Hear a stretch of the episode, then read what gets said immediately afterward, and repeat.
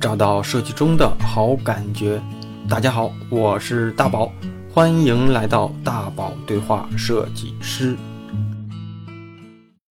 欢迎来到本周的大宝对话设计师。在正式的节目开始之前啊，先快速的给大家做个高能的预警。今天节目对话的嘉宾呢，是我们过往被大家要求返场次数和呼声最高的人气嘉宾小黑哥。高能预警的理由呢，就是本期节目要送出三个小黑哥亲自设计的文创产品，每一款价值呢都不便宜，我自己呢都有点不舍得送出了。所以啊，大家锁定节目，听到这儿呢，先帮我点个赞，分个享。至于送出个啥哈，咱们节目里让小黑哥给大家说。咱们赶紧开始今天的节目吧。欢迎来到本期的大宝对话设计师。过往呢，我们节目里啊，就是有一些嘉宾呢是被大家反复的要求。来返场跟大家做一些分享的，那小黑哥肯定算是一个。那我们上一次对话，我印象当中是可能疫情刚开始的时候，然后线上，因为那个时候好像不太方便见面，咱们线上给大家聊一聊，在这个阶段，好像设计师应该怎么去面对，大概是一晃应该也有可能也有两年了。所以这次呢，我们视频也给架上了啊，然后，但是我们更多的是用音频的形式跟大家聊一聊，请小黑哥跟大家聊一聊。他这些这段时间的一些近况，然后跟大家聊一聊这个时期设计师可以做哪些事情的一些准备吧。开场我就少点啰嗦，先请小哥给大家打个招呼。嗯，好，大家好，欢迎大宝来到我的新家，特别好。然后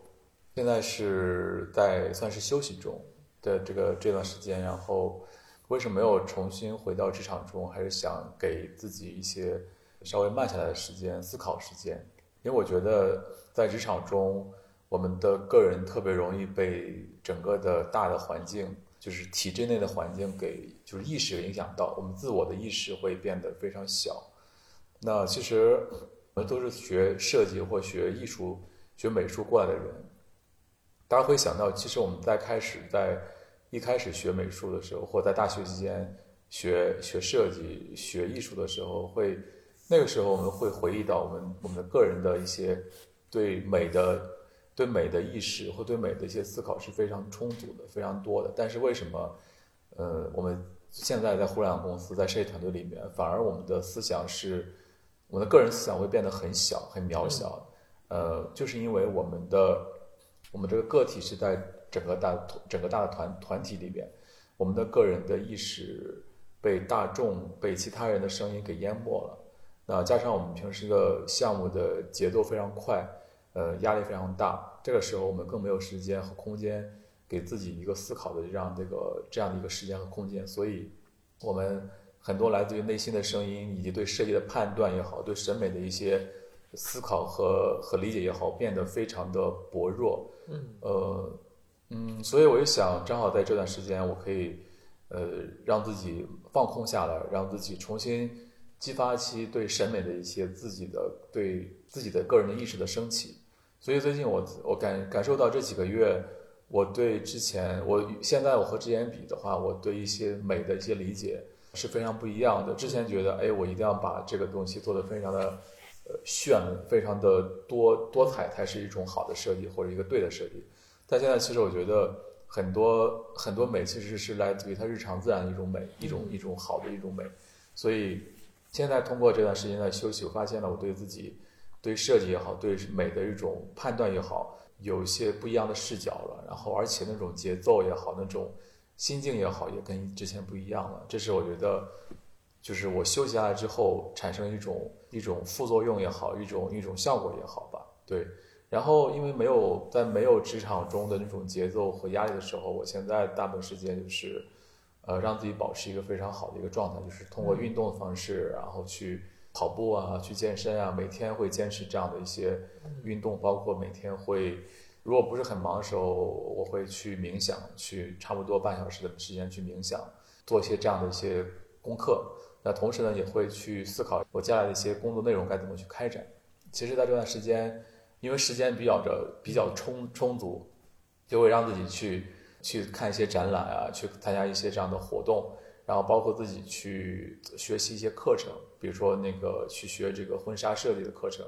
或者是去那个尝试一些新的一些领域的一些内容，比如说我自己去重新开始恢复去绘画呀，开始去关注这个 NFT 的一种艺术的项目呀，包括去做这种家居设计啊，包括去那个做一些关注一些呃比较冷门的这样行为艺术的设这样一些那个思考。那其实通过尝试和探索这些内容之后，我发现，哎，哪些是自己是可以擅长去做的，哪些是自己可以不用去做的。所以这是一个探索的过程，可以让自己去找到那个方向。嗯，然后目前看来，其实不管是做服装也好，还是做家居，还是做哪哪怕是自媒体也好，其实还是在一个思考中。对，呃，另外一个过程就是，嗯，在整个过程中，我开始重新更多的关注这个人的情感的一些那个部分。就是之前在职场中，因为这个时间原因，会经常加班呀，或没有时间去陪家人。现在呢，我差不多就是要每双周或每每一周回家去看看爸爸妈妈，就是嗯跟他去相处一段时间。然后我觉得还是非常难得，就非常珍贵的一个时间的。对，我觉得这是在这段时间没有在职场中工作的一些自己的状态和那个自己的一些很多的收获吧。之前在不不工作的时候呢，会特别焦虑，会发现哎，会特别的会观察我身边的环境和人是不是跟我一样没有工作。我现在发现，不管是我去外地玩，去三亚或去哪里，发现很很多人不在工作。然后其实现在也认识了一些没有工作的朋友，嗯然后我们会在上班日的时间，比如说周一到周五的时间，去那个去露营啊，或者是一起去外地旅行啊，或者是去吃吃一些美食，或者去咖啡馆去探店啊，这些东西我觉得可能对于很多人觉得，哎，这个是不是没有任何收获的，就是没有一个利的一个收获。但我觉得在这个时间里面，我可以就是 enjoy 这个过程，同时可能会有一些不同的视角去发现这个，重新发现周边的世界。那也许这些新的发现，可能就是我下一步创作的或设计的一个一个来源吧。听下来啊，就是既羡慕，但是对大部分人来来说哈，其实是缺少勇气的。但是我们节目的老听众，其实小黑哥的，你看那个收听数啊、评论数里面的一期都是特别特别高。然后，但是有一些新听众呢，可能他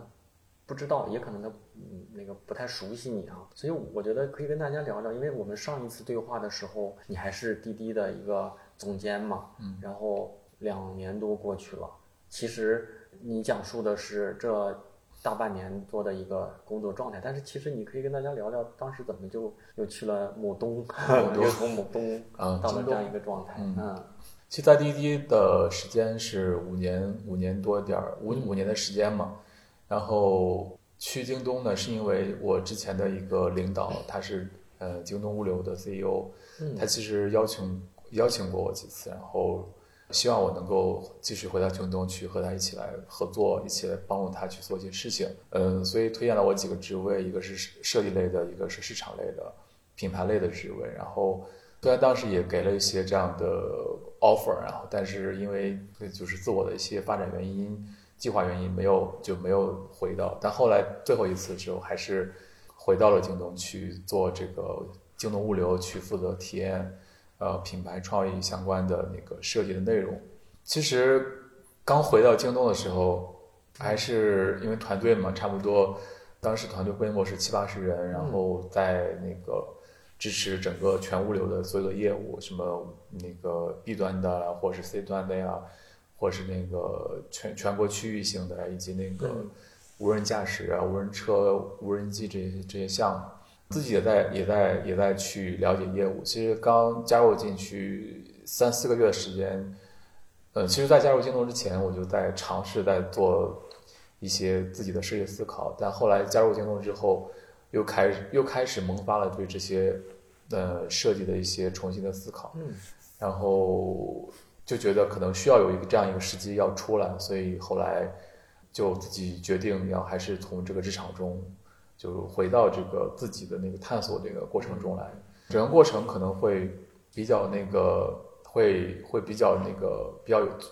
有那个徘徊或者是迷茫的时候，担心比如说很多设计师会问到，呃，如果是你没有职场中工作，是你你的收入该怎么去，该怎么去获得，或者是你该怎么去面对这样一个没有收入的时间？嗯，我觉得那个就是我们可以，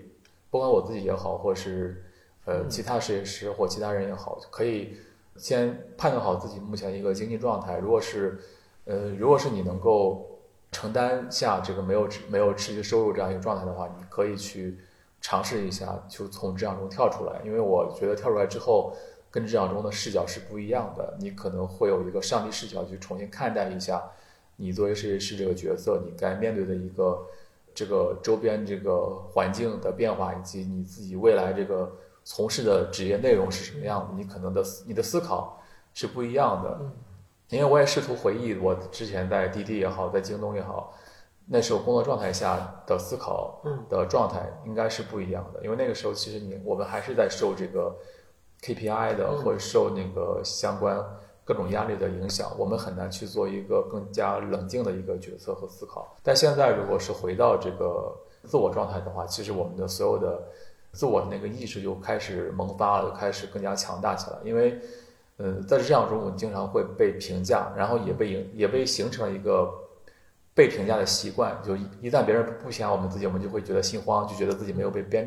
没有被关注到。但其实，我们这个体的生存和生活。不需要别人评价和关注，我们就可以很好的生活生存。为什么一定要别人给我们一个评价呢？给我们一个反馈呢？所以这也是刚我之前跟大宝探讨的一个一个一个一个问题，就是个人的这个设计师这个设计这个方这个方向和艺术创作这个方向有什么不同？那其实艺术更多的就是做自我表达，你不要去关注别人对你的一个评价是什么样的，你就。把你想要表达内容表达出来就可以，不管是用绘画呀，用这个肢体啊，用那个音乐啊，用所有的东西，这都是你属于你自己的艺术创作。这些艺术创作，你可以不去在乎周边人的眼光，但设计不同，设计是需要去解决问题的，不管是项目的问题，还是不管是工业设计的问题，还是用户体验问题，还是品牌设计的问题，品牌传播，还有所有的问题，你都要去解决这些问题。那这是我们要关注的点，所以这是两个不同的点。哎呀，我记得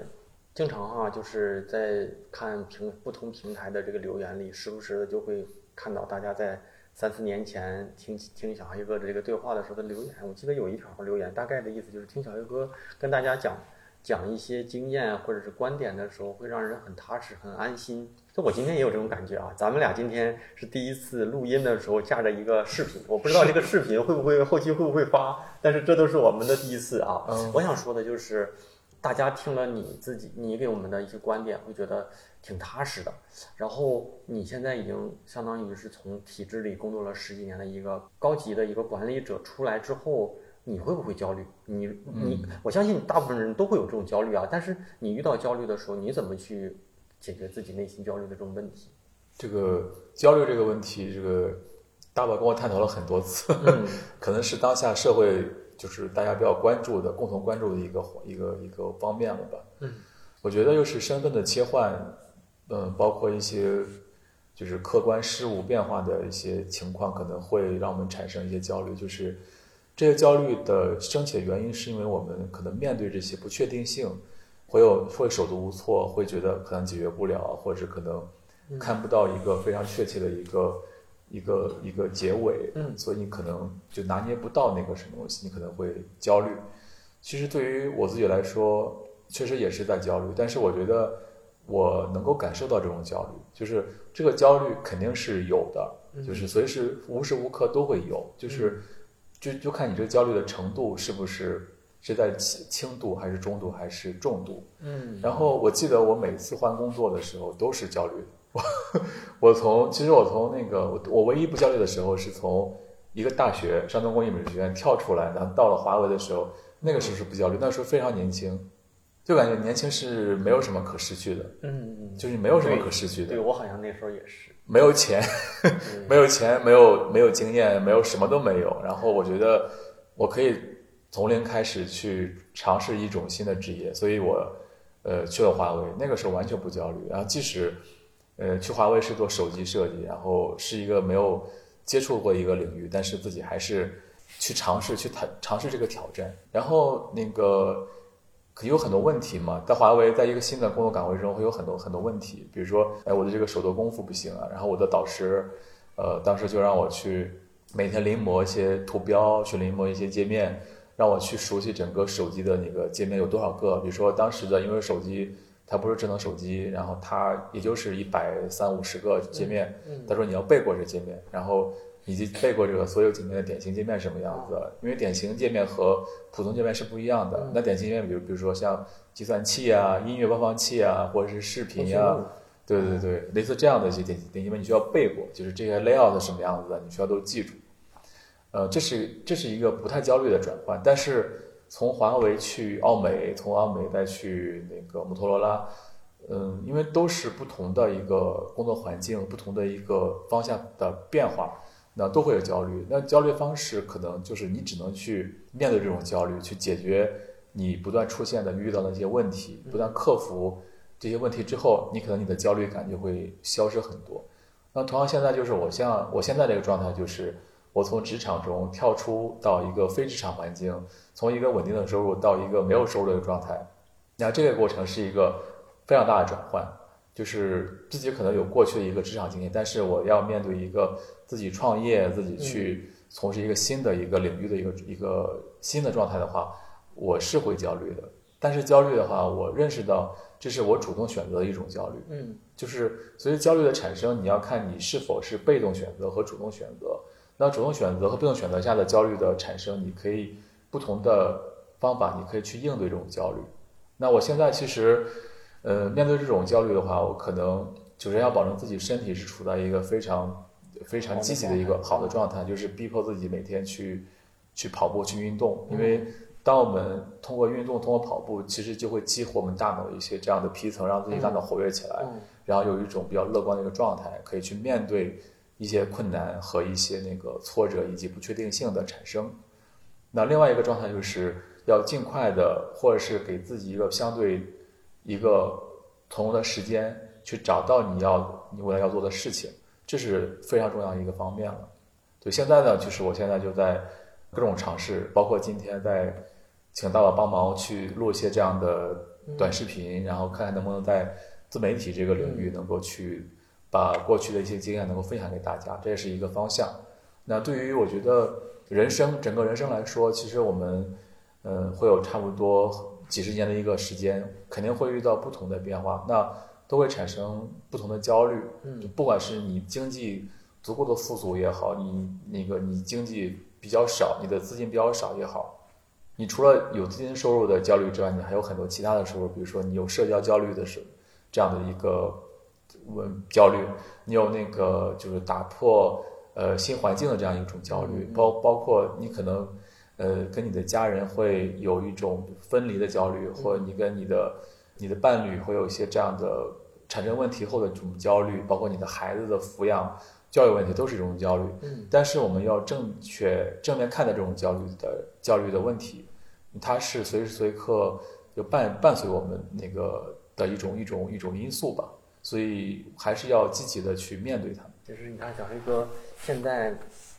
算是一个。创业阶段、尝试阶段啊，哎，反正咱是音频，所以呢，加点题外话啊，就是我不知道大家能不能看到这期视频，因为我们也不确定录的好不好。但是如果有幸这个节目后期能发出来，我会弄一些片段，然后发到什么平台上，然后大家就可以看到，呃，大家听到那个节目里的小黑哥的这个外形了哈，就是他比我大四五岁啊。其实你今年多大？方便说吗？呃，八一年的，对吧？四十一，四十一，四十一了。嗯，所以大家看看一个四十一的一个前辈，但是其实坐在你面前像个小伙子一样 啊。然后我觉得其实心态，就我不知道你像我们记得在节目里我还说，我说你看起来外外形特别年轻，是不是也也是因为有一些能够调整好心态的一些方式，然后现在让其实也能影响到别人。就是我因为我每次跟你不管是正式那种节目，还是咱私下的沟通。有时候会把你当成一个导师一样去请教一些大小问题吧。然后你看，嗯，你刚才说像焦虑的这些观点，然后自己呢可能也从就是令人特别羡慕的大厂的一些高段位的职级里出来了。其实大家会看到你损失了很多东西啊，但是你可能会追求自己的一些想过的生活方式。嗯，那你在这一段时间里有没有就是遇到一些比较难难的一些所谓的治安的时刻？嗯就是毕竟创业都是九死一生嘛，所以就是咱不能说现在是已经成功了，或者是现在是已经呃失败了。我觉得正好是一个摸索中，可以跟大家聊一聊。比如说，有些设计师现在想创业，你有没有一些给他的给大家的一些建议，包括给我一些建议？说不定未来我也会走到这步。其实是创业这个事情吧，其实你可以把它说的很大，也可以说的很小。其实我们每个人都会有想做自己单独做一件事的冲动和和理想那个那个那个状态。嗯就是我跟大宝聊过，包括跟很多设计师聊过，大家都想就要么做自己的一个品牌，要么做开自己开开自己一个咖啡馆，或者是那个做自己的一个手办，或是做自己自己一个 IP，或是写一本书也好。现在大宝已经写成一本书了，非常羡慕。对，然后其实很多人嗯也在也在去，比如说在那个规划一下这些事情是否。就是创业这个事情是否可行？有的人在其实，在评估，在徘徊有没有就是可行性是什么样子的。另外又是，嗯，要去看能不能去实现。就比如说我做了，但是能不能做成功或做好，这是另外一码事儿了。很多人很多人也在去评估这方面的一个一个问题。另外就是，嗯，因为创业它是一个长期过程，它不是短期的。你看滴滴，它创业了差不多今年十年了，嗯，它现在还在坚持在做创业这个事情。那其实它不是一个短期内可结束的一个事情，所以很多设计师也在去思考这个事情它是否可以作为一个创业的项目。嗯，因为创业是一个长期事情，所以它不像比如说我我去炸一根油条，或许我去我去卖一个水果这么简单的事情，它是一个比较复杂和综合的事情。然后而且涉及到一个团队，你要找一找对这个合伙人是是是什么样，因为。嗯，就是很多投资人在评估这个项目的时候，他会先看这个团队什么样子，比如你是否全职去做创业，以及你团队的成员是什么背景，然后一个什么样的互补的一个状态，包括你这个项目的长期可行性以及各种的盈利的一个指标之类的，他会他会综合去看。那所以其实每个人都在去评估这第一步是否什么时候卖出，是否可卖出。那我身边的有人就开始迈出一步了，比如我自己迈出了，包括我身边的。呃，之前滴滴的很多设计师也在迈出这一步。我认识的一个设计师，呃，跟我滴滴共事的设计师，也是跟我京东的同事，叫杨蓉蓉。嗯他现在在做独立咖啡品牌，嗯就他已经开始做了半年多的时间，然后也叫叫 Be Nice 这个咖啡品牌。然后他现在做了半年时间，然后从零收入开始做到了呃月收入到到一定的订单哈，我不能 暴露这个数据。就是他一直在很努力去做这个事情，包括去研发这咖啡豆的这个品、这个烘焙的这个质质量啊，去找这个原产地啊，去联系厂家呀，包括去做营销、去做包装、去做推广，包含他要去录一些短视频，去介绍他的品牌，去介绍他的呃产品的那个一个情况，在 B 站啊，在很多方面就去发布这样的视频，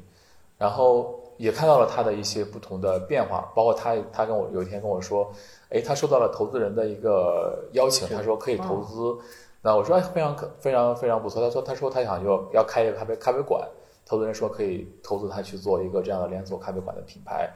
他这样的话就有有资金了嘛。所以其实你可以看到，呃，通过他的创业的过程来说，半年时间其实就可以看到他有一些就比较正向的一个变化。那有投资人投他，有有一些这样的呃产品出来了，而且有这样的收入了。那虽然可能这个收入跟之前在工作期间并不能够相相比相比较，但是呃通过他的努力来说是有一定的正向变化的。所以其实通过他这一个人的创业可以看到，呃总会有一些正向的也好，或一些新的变化也好，能够让我们不断的去通过数据啊，通过产品的变变化呀，通过。我们身边的合作伙伴的变化，可以看到这个创业是有一定的效果的，对。所以对于我来说的话，我觉得创业，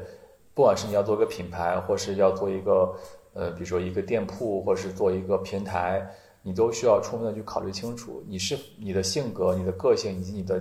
整体的综合环综合的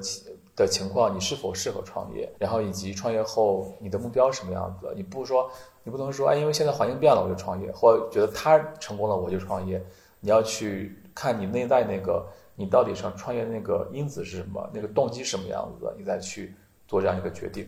嗯，你看现在三月份，马上到四月份啊，往期都叫金三银四啊。今上周我听 HR 说，现在叫什么铜三铁四，然后就是呃求职环境不好，尤其是互联网嘛。所以就是你看，过往可能在这个阶段，你带的团队里可能就开始面试啊什么的啊。嗯。所以你跟大家聊一聊，比如说在这样的环境下，如果设计师想去，或者是主动，或者是被动的要去考虑一些职业机会的时候，有没有要去注意的点？给大家一些小经验，因为你你就是面试者，你就是面试官嘛。对对，嗯嗯。我想说就是，如果是我觉得那个任何一个时间，你都可以去看机会，你都可以。做主动选择去做出一些变化。那现在在这个大的环境下，比如说国家政策的原因，还有这个行业变化的原因，以及平台公司的一些变化原因，可能你出现这变化之后，你可能会觉得这个环境不太稳定，你就要去给自己一个稳定的这样一个确定性的这样一个一个状态。但其实任何时候，嗯，外部环境都属于外部环境，你要看，你要从你本身去出发去评估。你在这个时候，你该不该选择去换这个工作？对。然后，如果是你非要去换的话，你要你要评估，你要从几个方面评估一下，你是呃是否适合那个一些新的机会或新的或新的环境。因为其实，在一家公司那个工作，它会不断的有一个职业成长和那个自己自己工作经验的积累的过程，然后你总会去。呃，熟悉这个工作环境，去结交很多工作的朋友，然后你们会变得很熟悉，会变得很信任，这是一个很难得的一个平台，很机会。而且有的人可能在一个公司会待很长时间，那在这段时间内，其实大家都互相照顾，然后当然也会有很多矛盾和冲突了，但就看你怎么去面对这些情况。然后在这种环境下，其实你的工作会比较顺利的，你可以去协调各种资源，去发挥你的。你的专业特长去完成这工作，但是当去了一个新的环境下，呃，哪怕可能这个陌生的环境和公司给了你一个比较好的一个薪水，然后你可能就贸然接受这样 offer，你就去了。但是这种环境下，是否你的领导，你跟你的领，你未来领导是否合拍？就是你的领导领导的工作方式，你是否适应？所以在这个之前，所以在了解这个，在接这 offer 之前，你要你要领导。你要了解这些情况，就是你你要去的这个平台的一个综合情况什么样子，它是否被国家政策影响到，被整个国际国际环境影响到，以及被那个以及他的被竞争对手影响到，以及就是你所去的那个团队是一个什么样子的，他在业界的口碑什么样子，以及他整个的设计师的状态什么样子。另外就是你的领导，就是你的职业领导，他是一个什么样状态，他的工作方式，他的。呃，他的为他的个人一个什么情况，你要了解清楚。因为对于我来说，呃，来了解来说的话，其实未来你的工作要想取得比较顺利的状态的话，就是你的合作的同事和领导是否是比较顺畅，它是非常重要一个因素。然后它可以让你在未来能够很快去适应，嗯，然后去切换到一个新的一个平台上去去工作。那另外一个就是很多设计师会关注这个薪水这这个点，嗯，那薪水这个点，我觉得最不需要关注，是因为，嗯，其实你从你从一个职级到你从一个平台到另外一个平台，其实你可能也就晋升一个职级，那所加的薪水其实没有太多，对你的生活质量没有影响太多情况下，你还是要判断你这个未来这个职业是否能够支撑你走更长时间，嗯，这是比较重要的。对，另外就是。未来这个工作的内容，这个你的你的这个职业的管，你的职场那个你管你所管辖的范围是否变得更大了？如果是去了之后，只是薪水变变变多了，但是你的你的工作内容变少了，那你可能来说是一个风险，对你来说是一个比较风险的一个因素。嗯，因为我们要看长期的一个发展的话，还是要不断学习，不断积累经验，然后你只有不断去接触新的项目去。积累新的经验，你才能够让自己不断成长。嗯，大家经常会讲，就是所谓的体系的方法论和体系的这种设计的观观念观点是什么？其实最重要就是你要通过一个一个的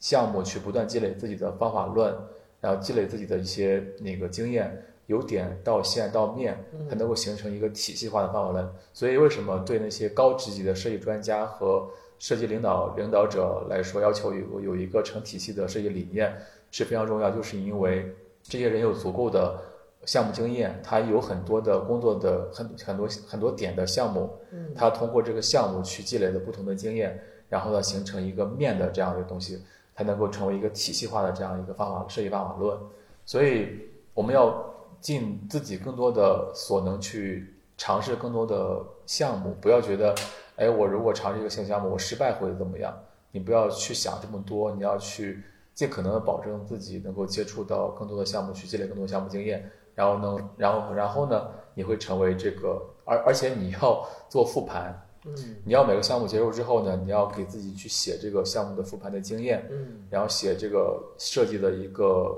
那个文章出来，这样的话，其实你会有更多的收入出来，更更多的那个更多的机会对，然后你会有点有很多不同的文章，你会汇总成一个一个一个一个完整的一个文章，然后你会形成一套自己的设计方法论和设计工作经验出来。你看，大家哈，我觉得这里面有很多点啊，大家如果觉得有帮助啊，也可以梳理梳理，可以整理整理。我觉得收获都是自己的哈。那现在你看，就是我们也会说，包括说我自己觉得互联网就是那种红利期可能不如当年了，但是其实还是有些同学想从传统企业到互联网，甚至说从小一点的公司想往大厂奔。但是如果你现在跳脱出来看哈，你有没有一些个人的一些观点跟大家分享分享？就这个阶段是不是进大厂？或者是进互联网就一定是最好的选择，所以跟大家分享分享。我觉得是个特别值得思考的一个问题，就是你是否该从传统企业、传统行业到互联网，或者是你是否该从互联网行业再跳出到另外一个平台上？这个其实涉及到你对你人生规划的一个思考，因为你从传统企业，你从传统企业的一个设计团队，比如说你从美的。那它是做传统的家电的这样一个、一个品一个企业，那去了，比如说去了滴滴或去了京东，去了阿里，嗯，这样一个设计的工设计团队，它肯定会是一个不同的、全新的一个一个一个平台，因为它，呃，它跟你之前所处的那个行业是不一样的。嗯，那另外又是你从互联网这个行这个行业设计行业出来的，你去做，比如说做珠宝、做时尚、做。比如说做自媒体，都是一些全新的东西。那其实要看你每个阶段的你的人生规划什么样子，你才能够去决定你是否要去迈出这一步。嗯，包含就是你是否对你要转换的这个行业，比如说你要你喜欢互联网，你为什么喜欢互联网这个设计团队或者这个设计互联网这个行业？你要有自己一个冷冷静思考，你不能说因为互联网的收入高，哎，大部分人都是因为对收入高。你不能说因为收入高就换了，但是收入高是一把就是呃双双刃剑，对双刃剑。呃，你会有有自己更多的收入去支配，去满足自己更多的欲望。但是呢，就是既然互联网给你这么高的收入了，你肯定会剥剥夺你更多的时间。嗯，大家知道前段时间国家也在说不建议什么超超时间去加班这个事情。就是其实国家政策，国家也在发生这个变，国家也在出台不同政策去，呃，督促这个行业，督促互联网发生一些不断的去做一些调整。因为其实，呃，一个行业发展，它是在整个社会中会起到不同的影响的。那国家宏观调整调控来说的话，可能国家也在出，也在发生一些信，也在出现了一些信号变化，告诉你，互联网这个这个行业可能需要调整，需要去优化也好，需要去。改变一些思路也好，所以，嗯，如果是你从你从传统行业要到互联网行业的话，你要去看到这些国家出现的这种信号，你再去决策是否去到互联网。因为互联网，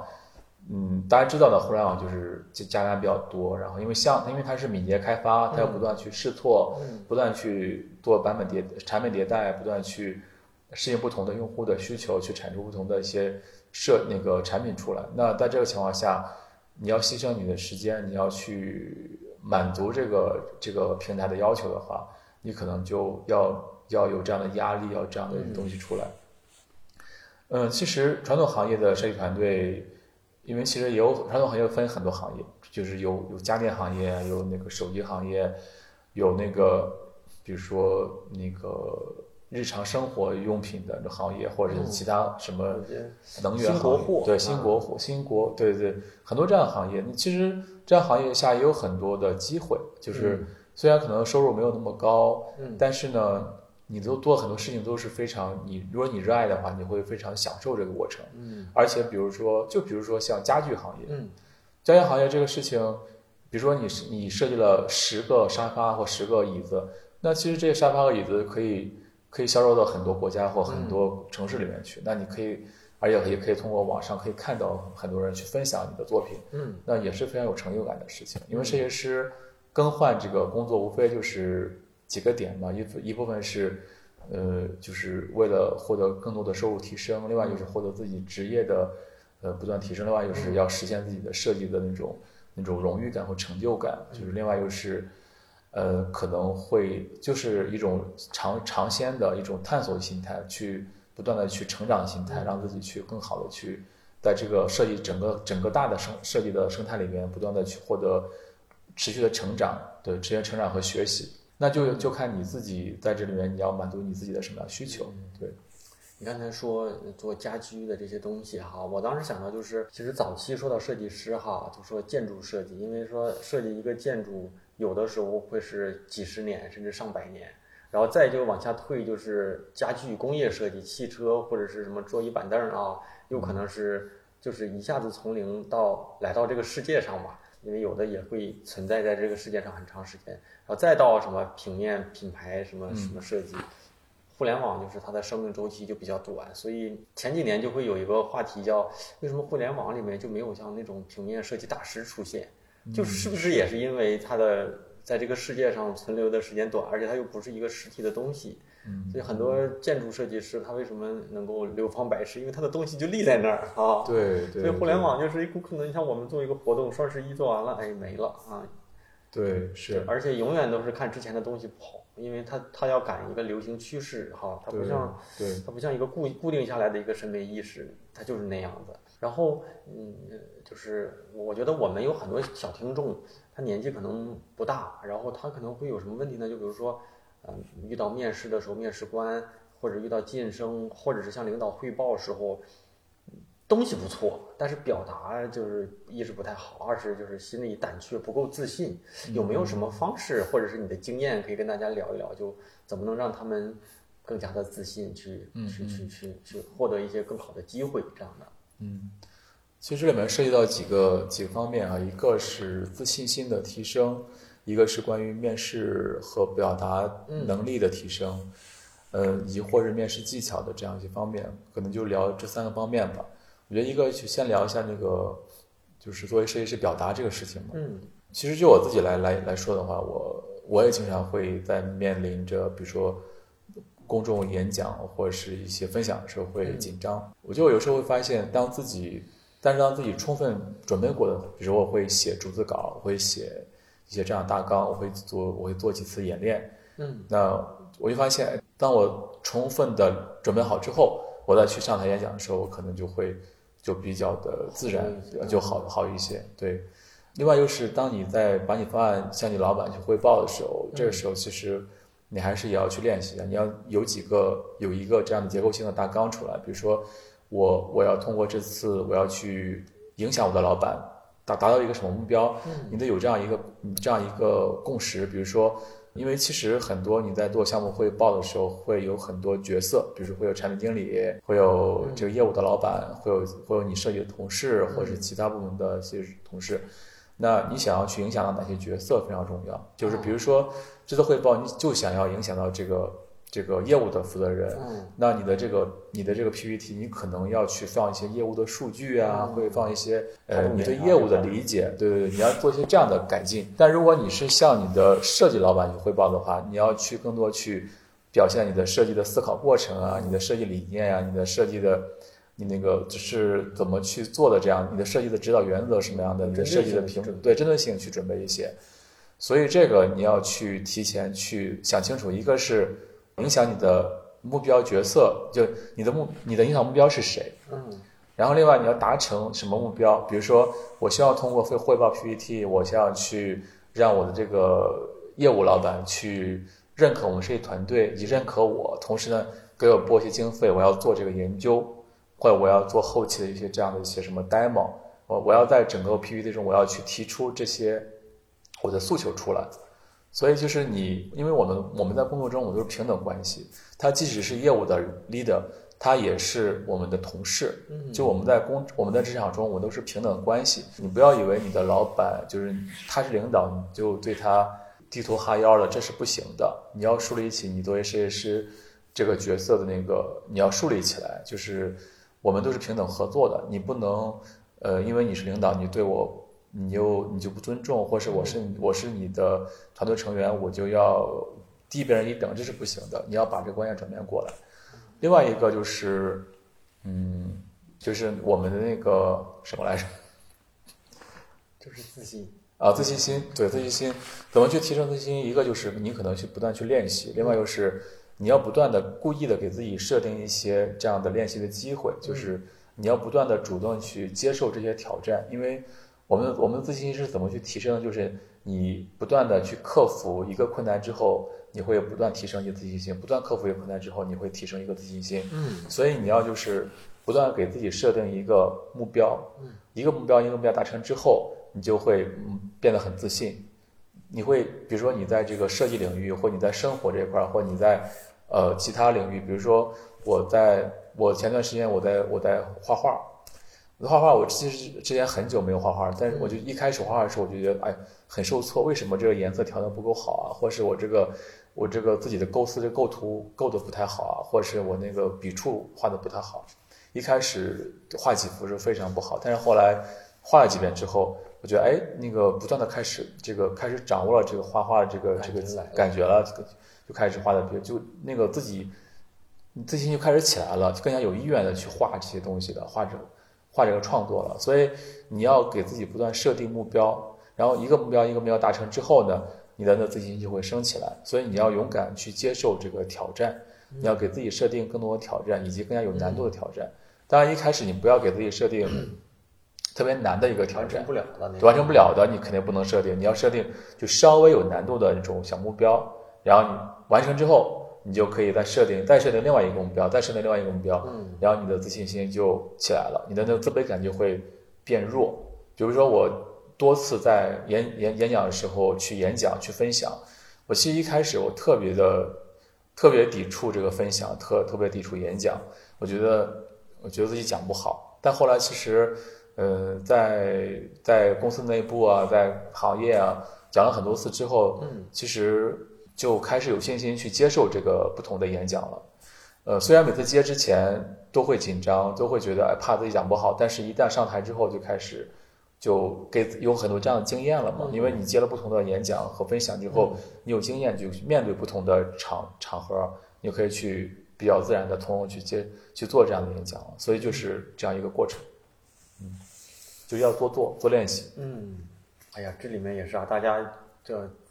这小黑板啊，到时候大家可以去好好捋一捋。那那个这样的，就像我们过去其实每期节目也跟你聊，就是最近有没有看什么书，觉得哎给有有启发的，可以跟大家聊一聊。因为其实过去的每一期节目里，小黑哥给大家推过一些书，所以我觉得近期你看看，因为我来到小黑哥自己的这个住处和工作室里啊，这里面印象最多的就是书挺多，书，而且他这个他这个书架吧，嗯，只是一些局部，他的那个生活区域啊，那个。就挺多的，所以比我家反正是多。我家书也其实挺多的，但是嗯还是挺多的。所以可以大家有没有说最近看到什么书挺好的，也可以跟大家简单分享分享。然后还有一个就是，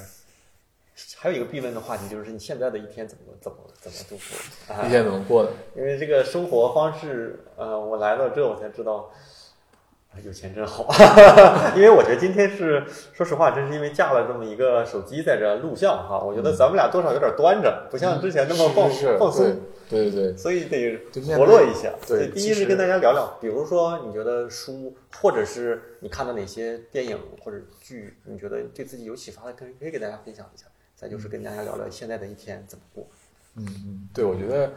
我们面对镜头的这个要多练习。其实我在镜头面前也不太不太自信，就是不知道该怎么和镜头去互动，嗯就是我们的表情管理还不够。对 对，所以，哎，我也是，我感觉我今天就不是不是很自然。对，我觉得刚才那个话题就是讲自信的话，呃，有一个还有技巧就是我们要接受自己的不好，你才能够自信起来。嗯就是就是因为我们人无完人嘛，就我们不可能把所有事情以及我们的道德品质都非常完美，才能够去走出去去做一件事情，我要去做一个人。嗯因为，嗯，我最近其实大大宝问我最近看什么书，或者是一天在做什么，我其实我最近养了一只猫，啊，最近才养的。养了半年了吧？啊啊对，然后这个猫的名字叫米有多，米有多，啊大米的米，有有有有没有的有，啊和多多少的多。啊就是我之前是没有养过猫的，啊我对猫和狗特别恐怖，就特别恐惧，就觉得猫会时刻来抓着你啊，啊会那个会咬你啊。但其实养了米有多之后，我在跟它相每天的相处嘛，就是包括我们出去旅行啊，嗯我开着车带着它去那个去山东、去青岛、去所有的山东所有的地方去玩儿，它都在车上。包括在家里的时候，呃，晚上睡觉他会在我旁边沙发上就看我睡，包括他起来之后会。嗯会叫我起床。嗯嗯，我觉得这个过程，我觉得就是我是在呃体验这个过程。我觉得从这个没有多身上，我也学到了很多点。就是我之前我从来不会叫一个人说啊小宝贝啊，或者是什么宝宝啊，或者是亲爱的呀。但是就是没有多，呃，就是他他教会了我很多，或者他那个融化了我很多的内在的东西。我觉得我现在可以跟很多人讲，就是什么。那个小宝贝啊，什么什么什么大宝宝啊，这样的这样非常温温和的话，我觉得这是我觉得这半年以来我特别不一样的地方，就是通过认识了米有多，通过把他接受为我的家庭成员，跟他一起来成长和相处，就从他身上，我觉得他要有很多，就是发现就是他身上的一些点，就是就是我我们人性人身上的一些点，嗯就是我之前可能会对呃动物和人会有一些这样的故意的刻意的区分，但其实现在现在经常会去思考，觉得其实动物我们人也没有什么了不起，我们人也是动物，我们人也有七情六欲，包括猫也有一些这样的欲望，比如说吃饭呀、玩呀。它有时候玩的时候会过来，就是扒我的腿，会用它的两个爪子会碰碰我说：“哎，有个球在那儿，你要陪我一起玩儿。”就是我觉得他还是很有礼貌的，嗯很有礼貌，也也非常给到我陪伴的这样一些那个状态。我觉得就是经常会被他感受感动到，就是因为我能我能够觉察到自己身体感动到那个状态是什么，就是自己的身体会会一震，会内心会被那种融化的那种感觉，那种冰川融化的感觉，就是被从从他身上给得过来的。这是我觉得这半年跟这个米有多相处，我的很多的这样一些那个情感上的一个变化。嗯另外就是要说看书的话，其实这半年就是会看，经常看一些那种跟禅有关的书，包括看一些这种装修的书。嗯其实不管是看装修、看设计的书，还是看禅相关的书，都是在其实都会引发更多思考，包括也在看一些那种嗯电影或者是歌剧啊，或者是那种话剧之类的，我觉得都是在算是给自己输入一种不同的认知。因为嗯，我们为什么说认知很重要？就是大家会可能很多事情是确实是会觉得认知不一样，或很多事是没有理解到认知不一样带给自己的困扰，因为就是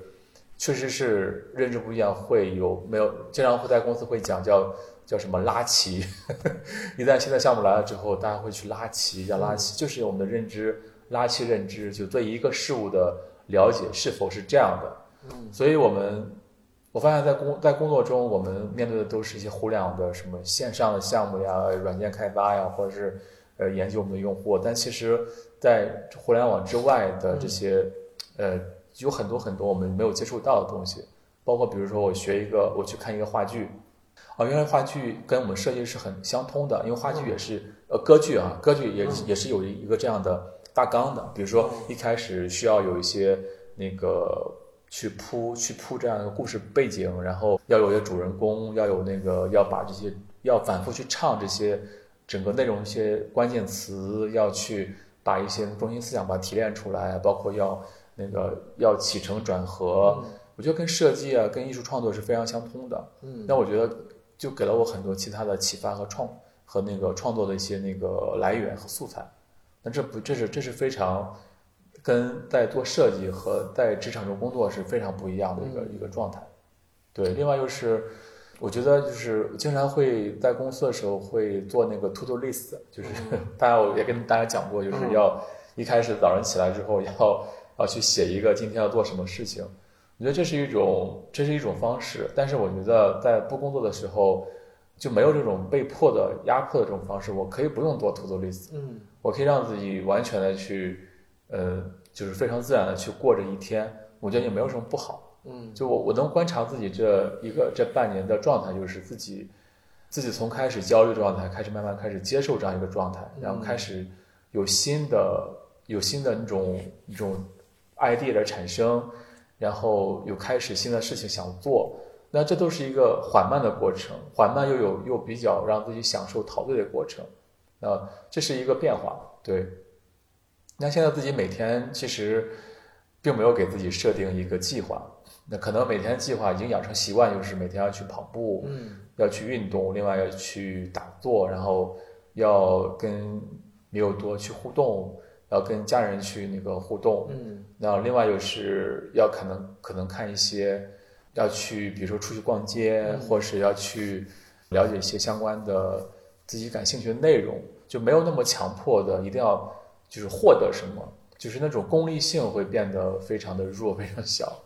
所以我就想，如果真的，如果如果再去回到职场中，我可能需要花很长时间再去适应这个过程，适应这个从从慢慢的从没有的功利性再到功利性这样过程。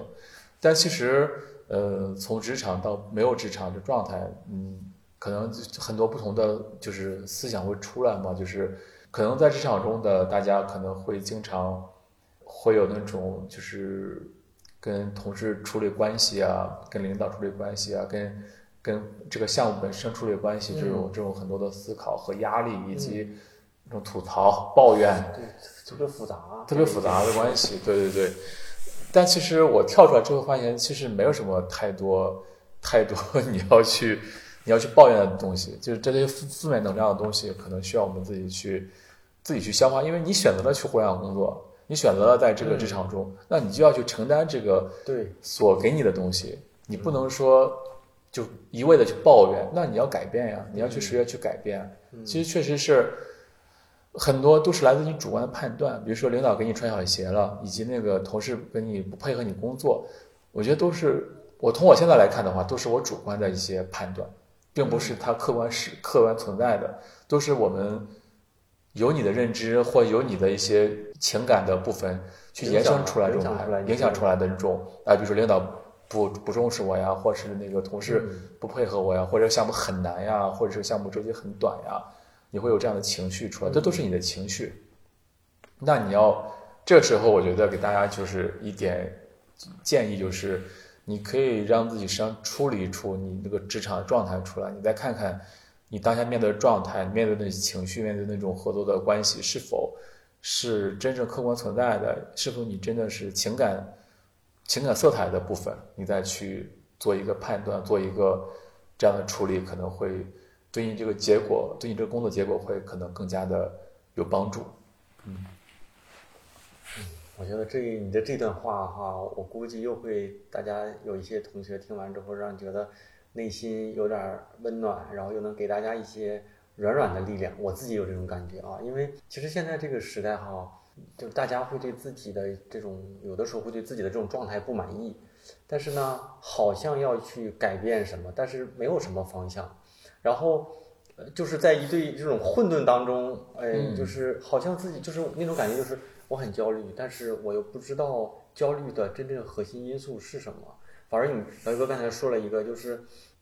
跳脱出来，其实就是不一定是因为这些原因，可能这这些事情都不是你的核心的啊。而且而且，我记得就这两年，好像那个稻盛和夫好像在中国又火起来了。我记得他说有一句话说的挺，不管怎么样吧，就是挺有那种哲学意味。他就说你的工资收入里面，其实有一部分就是你的委屈费。既然你拿了这个钱，其实你就应该承担这样的一个委屈和不容易。是，所以，所以就是还有一些围城吧，就大家有有人往上奔，然后又往大厂跳，然后大厂的老大们又跳出来了，啊，又要享受一下这种跳脱出来的这种这种这种这种状态吧。嗯，小黑哥现在的一天，简单跟大家聊聊，在这样的一个，我要描述一下我？这个房子，就我今天是开了眼了。上下楼在自己家里上下楼得坐电梯，几层啊，多少平我就不说了，跟大家聊聊现在的一天怎么。其实我现在因为在工作室里面，其实如果不去工作室的话，我就在一楼待着，然后会去，嗯，大部分时间就是在处理，就是放空。那如果是从工作去工作室的话，就会去做一些这样的创作，比如说，因为最近嘛有几个事情，就是嗯，冬奥会一些一些项目的收尾，因为之前接到了北冬奥会的一些呃工作的邀约，去我做了，我提供了差不多九个产品都被选上了，然后他们可以在北京的那个冬奥会的主媒体中心去做这样一个展览和销售，同时他们搭建了一个这样的官方的一个网页。然后去做线上销售，然后可以让，呃，就是这次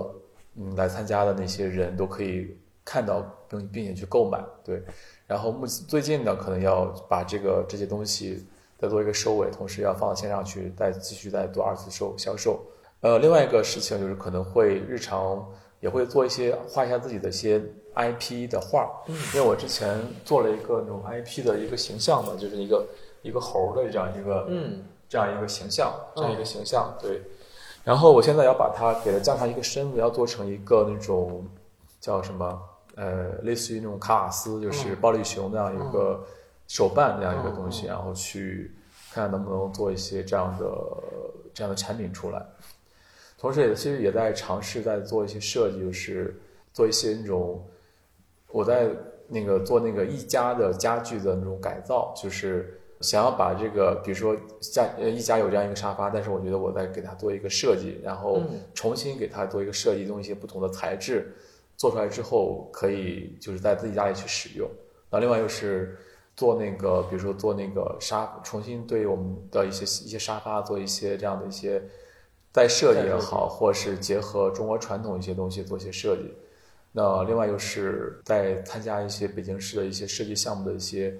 那种那种提报吧，因为其实对于政府来说，它有很多项目需要咱们设计师去参加。那现在有很多时间，比如说像北京市的一些项目，或者是一些美术馆的项目，他们都会在招募，比如青年设计师或青年艺术家这样项目。我现在就是可以有这样时间去呃申报这样的，去准备这样的作品，所以整个一天还是挺充实的，还是对。然后大部分时候就是。再把家里收拾一下，然后做一些那种设计，然后把这东西填满，填满一下。其实够大的，反正大家听到这儿羡慕羡慕，我听着是挺羡慕。但另外一个就是，肯定会有一些收入的焦虑，就是觉得自己这产品能能否变现，这是比较重要的。就是我还是想要跟大家说，就是如果你想要做一件事情的话，最好是能提前把这个变现的这个事情给。给想清楚了，比如说我要设计一个沙发，那个这沙发我要生产多少量？比如说我要生产三十个的话，那这三十个沙发我要在哪去售卖？我要线上还是线下？还是在某个家具家具店？还是卖给哪些人？包括这个沙一个沙发的生产成本是多少？生产周期多少？一旦有了客订单，我该多长时间交付？以及这个运输成本，还有这个呃营销成本是多少？这个你要考虑清楚了，你再你再去做一件事情。其实我之前做走了很多弯路，就是不计成本的去做一件自己热爱的事情，嗯，然后结果导导致自己其实那个就浪费了很多钱吧，浪费很多钱和和和试错的时间和成和成本和那个包括精力，所以我觉得如果有设计师想要去做自己的事情的话，还是要稍稍微考虑成熟一些再去实施会比较好一些。我想聊的差不多了，差不多了多长时间了？现在有一个小时。这么长了呀！我感觉咱俩聊这个比刚才那个聊的好一些。对，我也觉得，也可能是我有个铺垫，有个铺垫之后，你就更容易进入状态。是，但是那种的话，就是我只能直接问，我少说废话。最后吧，最后嘛，一般都习惯让咱们的嘉宾啊，给这些在路上的设计师一些关人生建议、职业建议，还是一些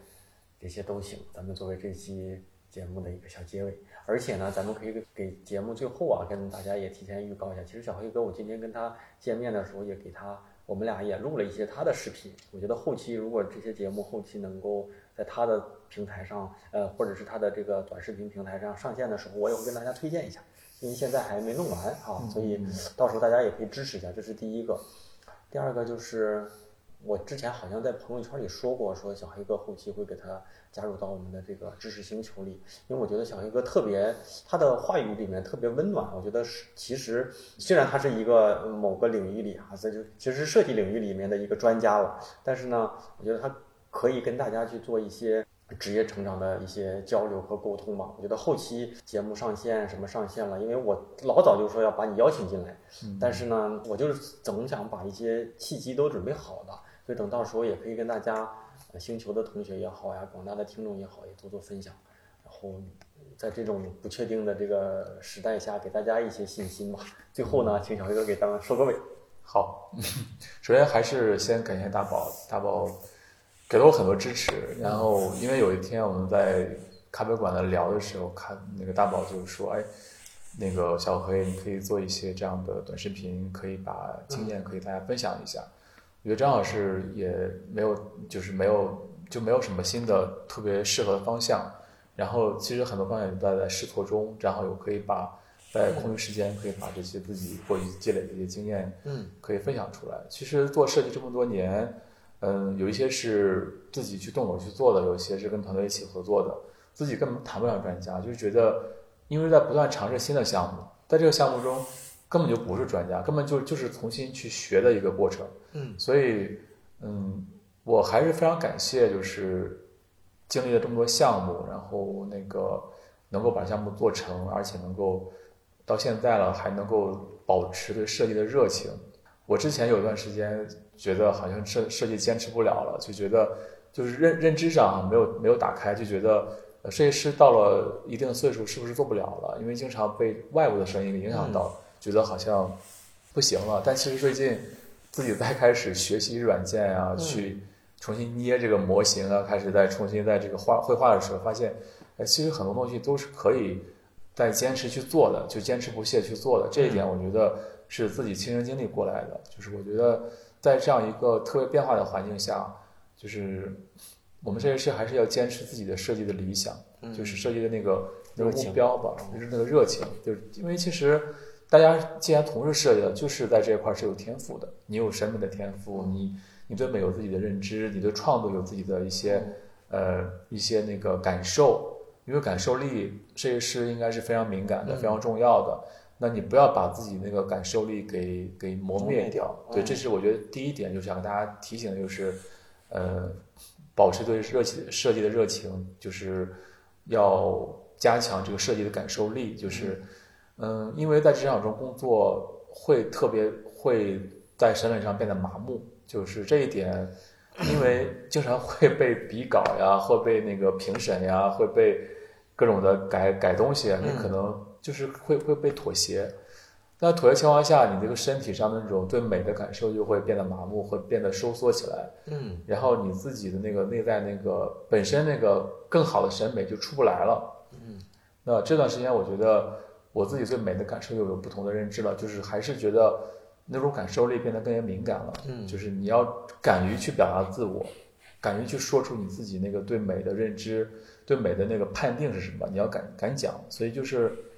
要要相信自己那个设计的感受力和设计那个判断是什么，然后你以此为基础去和他人去和产品啊、和你的同事啊、和你的领导去去沟通、去表达、去合作，这是最重要的。对，另外一个就是我觉得就是因为现在大家在获取信息的渠道会变得很多了，嗯，那大家如果碰到一些困难和挫折的时候，以及觉得职业上。有瓶颈的时候，你其实可以打开思路，打开你的视野。就你大不了不在这个用户体验行业做了，你大不了不在这个广告创意这个行业做，你大不了不在工业设计行业做了，不不去做这些设计师，你可以去做一个你感兴趣的一个行业，就是没什么可失去的。就是在你充分的论证以及充分的了解你未来可从事那个方工作的时候，你就迈出第一步就好了。因为其实我现在没有工作这这段时间，我发现我的就是购买欲望变少了。就是我在公司在职场的时候，我不断买衣服呀，不断去，哪怕是做职业技能提升，就是为了让在职场中能够有让大家看到我有有这个这样的工作状态和那个形象。嗯，但其实那都是一种欲望，就是来自一种压力的欲望，就是你要你要满足那个你这种压力下，你要让自己去释放这个欲望，你要去购买东西，你要去这样那样的。嗯，有一次我一个朋友他说跟我说，他说。哎呀，最近我要我要晋升答辩了，我我又去买个包，买了一个 LV 啊迪奥的包。啊，理由是什么？答辩跟买包关系有大强？对大宝会觉得，哎，这个她这个女生啊，会觉得这个答辩和买包之间没什么关系，但其实是有关系的，就是她有压力在啊，因为她觉得，哎，我我现在一直在准备这个这个晋升答辩的文档，我已经准备了两周了。然后一直一直这个气没有出来，我可以买个买个包，可以让释放自己这个这个压力，释放这口气。所以就是一种方式，嗯，就是在职场中，大家会有很多压力存在，有压力存在下，你就会产生很多的欲望。那就是因为可能你我们我们和这个职场还没有和解，也就是说，我们和这个职场这个关系没有到特别特别顺畅一个一个状态。你不断的让给自己找借口，说我要。通过购买，我要通过出去喝一杯，我要出去那个干嘛？我要自己释放这种压力，我要让自己心里更加舒服。但其实你是不舒服的。嗯。那所以我觉得，呃，我这一段时间，其实我的购买欲望非常非常低，就是每天就享受这个无为的过程，享受这个没有欲望的过程，反而其实就是你那个创作感就出来了，你的那个那个审美感就出来了。对，这是我觉得最近这段时间。有一些不同的想法，对，另外又是外界大环境的变化，我们也要也要让自己稳定，不要被自己不要被那些变化之后你马上就调整自己，还是要观观察一段时间再去调整，就不要不要让自己特别容易被外界给影响到，即使比如说突然明天有个事情来了，或者突然告诉你你不要在你领导说不要在公司工作，把你裁员了。那你也要，就是那个时候来了之后，你去面对面对这个事情就好了。你不要去先给自己设定，比如说，我如果没有工作怎么办？如果我要，我一定要到了一百万的时候我再去换工作，或是我当我当我只有当我比如女生当我变瘦的时候我再去呃我再去拍一张什么好看照片。你不要给自己那么多预设和假设状态，你就。如果想要做，或是你看清之后，你再你再你就去去做就行了。嗯嗯，大家都回顾回顾啊，我觉得这一场也有一些东西值得大家去再去自自我的一些反馈反思一下。哎，小宇哥，在在这吧，我要是可以就可以，不可以这段就剪掉。有没有机会你把你你做的这些东西拿出一两个，咱们做这期节目的一个小礼品？可以啊，你觉得哪个可以？就是行，那我就先正式说啊，我我先说完，你再给。我先，我 这都有证据了，因为我刚才想了，就是要不就这样哈，小徐哥，因为你现在因为跟冬奥会不是也合作了一些东西嘛？嗯。其实我们在小黑哥这个一个 B 二层哈，这里面这里面是他的一个呃一个算是一个小书屋，再就是他有一些东西都放在这边，所以我就是厚着脸皮。跟小黑哥争取一下，有就是咱们这期节目啊，大家可以在这期节目多多去留言评论，因为小黑哥一直都是我们这里面的这个节目的人气嘉宾。啊，这次呢，咱可以不管是什么吧，因为我看了有挺多东西的种类的，太多东西了，咱不需要出去，对，咱不需要那么多，咱就来个，你觉得哪个东西你可以，就是你你的产品做的比较好，你可以给我个。一两个、两三个的，咱们作为这期节目最后的一个幸运听众的一些小礼物、小小礼物。嗯，后期呢，就是也算是支持一下小黑哥现在做的事情。好的，那我这样吧，我选三件产品吧，就是一件是那个参加冬奥会的一个一个杯子，嗯，然后一这个杯子呢是在景德镇就是生产的，就是完全手工做的，然后它是一个异形杯，是一个跟鹿主题的一个杯子。这个杯子非常非常好，也是我我个人是比较满意的一个一个作品了。呃，另外一个呢，就是我那个我那个一个卫衣吧，因为现在服三四月份嘛，就是一一件衣服，一个卫衣，是我印着我这个我这个的我这个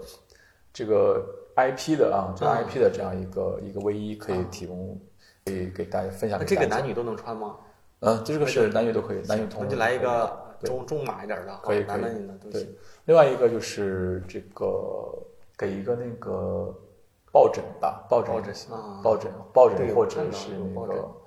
那个抱枕就行，或者丝巾吧，丝巾吧，丝巾给丝巾吧，哪个贵？丝巾给个贵，给个贵的。丝巾 丝巾。哎呀，咱俩丝巾像带是那个货一样。丝巾是那个丝绸的，就是纯嗯纯纯丝的啊，纯那个方挺贵的丝的，挺贵的。那个我们售价是五百多。啊，因为那个年前我们金融这边其实做一个做了一套文创，里面就有丝巾，其实还是挺贵的，我嗯们成本也挺贵的啊。就剩三件。行，等我以后，等我以后有了其他新的产品或设计的时候，再分享给大家。好，咱们这个礼物争取结束啊，节目 就行了。节目听完了，我是大宝。说实话呢，一次难得的见面，让我跟小黑哥的对话显得格外的珍贵。大家收听完呢，点点分享，留留言，对我和节目真的很重要。这期节目呢，我也会在不同的平台下面选几个同学送出礼物，每款礼物都价值有几百块钱呢，而且呢，还附赠了小黑哥的亲笔签名的卡片。如果你觉得听完不带劲儿，可以在过往的列表里找以下的这几期。最近的一期呢是二零二零年的二月的第一百一十九期，名字叫《都说寒冬来了，我们该如何过冬》。更早的呢是一个系列的对话，是二零一八年六月的四期节目，关于小黑哥对话日本设计大师的交流，关于面对焦虑跟压力，关于面对设计抉择的几个维度的内容话题，大家的反馈都赞爆了。所以呢，特别希望大家多多的支持跟捧场。节目发出后呢，一周内我会选出三位幸运的同学来送出礼物了哈。除此呢，节目呢我也做了视频的录制，视频应该先于节目上线，所以大家呢可以在各大的长短视频平台里关注大宝频道，应该能够收到一些精彩的节目片段了啊。节目最后啊，邀请大家加入我的微信听众群，进群不麻烦，加入方式万年不变。在我的公众号“大宝频道”里回复“群”，就能够收到相应的入群方式。我会在节目里呢，及时给大家同步节目和嘉宾的相关信息跟话题。大家呢，也可以在这里跟我提关于嘉宾跟节目的相关建议和想听的内容。这是我跟节目大家的一个大本营。还有一个啊，我更重要的圈子就是我的知识星球啊。特别说明的就是小黑哥会入驻我们的星球大本营。后期呢，我也会定期在星球里组织他跟大家做线上的连麦跟互动。星球呢，在四月会彻底的完成升级调整，巨石呢也会做一次调价了。多位人气的嘉宾也会陆续的入驻，除了过往的提问和答疑之外，也会加入其他的附加内容跟板块的升级。等全国的疫情都平稳了啊，二零二二年呢，我会组织我跟大家的线下面对面。咱们不能总在云上嘛，我们也是时候坐下来见见了，对吧？总的目标呢，就是希望能跟大家的互动跟沟通中呢，带来真正的改变跟提升。我也希望呢，我们这里呢能成为你的资源，更希望你能在这里带走你想要的东西，可以是知识、眼界，甚至是你认为我能够给你提供的价值跟帮助。还是那句话，只要你有问题，我一定是最真诚的给你做建议。我不敢说我说的一定都是对的，但一定都是最真诚的。当然呢，强烈的推荐在职业上有困惑的年轻设计师，还有呢，就是咱们大宝对话设计师的铁杆的忠实的粉丝了。加入方式呢，就是在我的公众号“大宝频道”里回复“归队”，就能够搜到一个弹出的消息，扫码呢就能够加入了。有且仅有这种方式。我称之为这是你跟我之间的暗号，虽然是付费社群，但现在一定是最便宜、最合适的进群时间。每一次我都会重复，种一棵树最好的时间是十年前，第二好的时间呢就是现在。只有进群的老同学才知道这里到底有多大价值。何况呢，今年呢，它是我开星球这么些年来第一次做重大的升级。好哈，那咱们节目结尾再次感谢一下给节目打赏的同学们。推荐大家在我的公众号里面打赏，便于我统计啊，给大家做最后的感谢。第一位同学是大河啊，大河同学你好。下一位同学是 Ashley Ashley 是不是这么读啊？哈哈，A S H L E Y 啊，Ashley，我也不知道。同学，你到时候自己告诉我一下，你这名字怎么读啊？下一位是十一啊，十一同学，你好。下一位呢，也是咱们最后的这个铁三角了啊，小猪同学还是小狗同学啊？下一位同学八大名，最后一位同学是东隅易师啊，感谢一下咱们收听节目的同学。也更感谢这次默默给节目打赏的同学们。大家呢，在每一期节目的打赏呢，我最后会整理一层名单，按顺序依次的给大家做口播的感谢。你打赏越多呢，可能我口播的次数也会越多。但是不一定是你这期节目打赏，下一期节目就能够读到，因为它有一些先前的，我会按过往的顺序给大家做感谢哈。啊，今天的时间也差不多了。跟小黑哥的节目啊，本想做成两期，但是还是觉得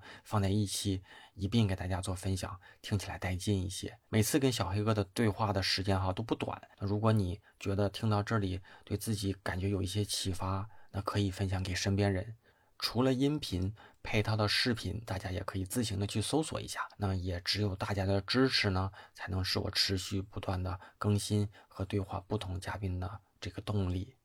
咱们就下周三晚上十点钟左右啊网易云音乐喜马拉雅站酷小宇宙荔枝等主流的音频平台会同步的更新哈。我希望看到大家的反馈留言跟分享哈咱们就下周三晚上不见不散啦拜拜。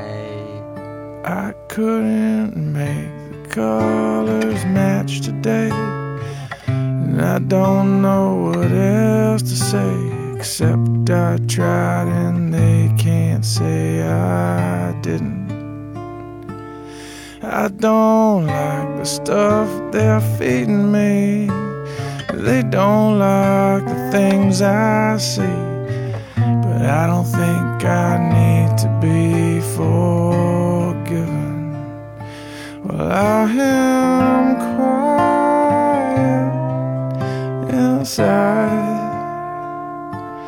though they drag me by a wire through the storm that cracks the sky.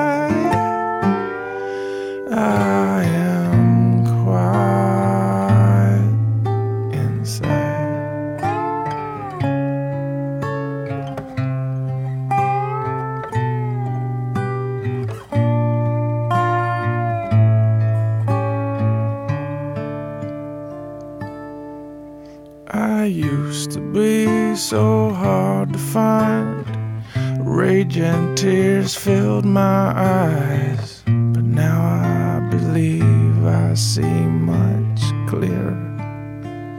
My clarity did not come easily. You might say it was knocked into me.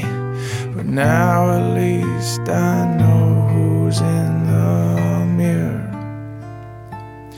I am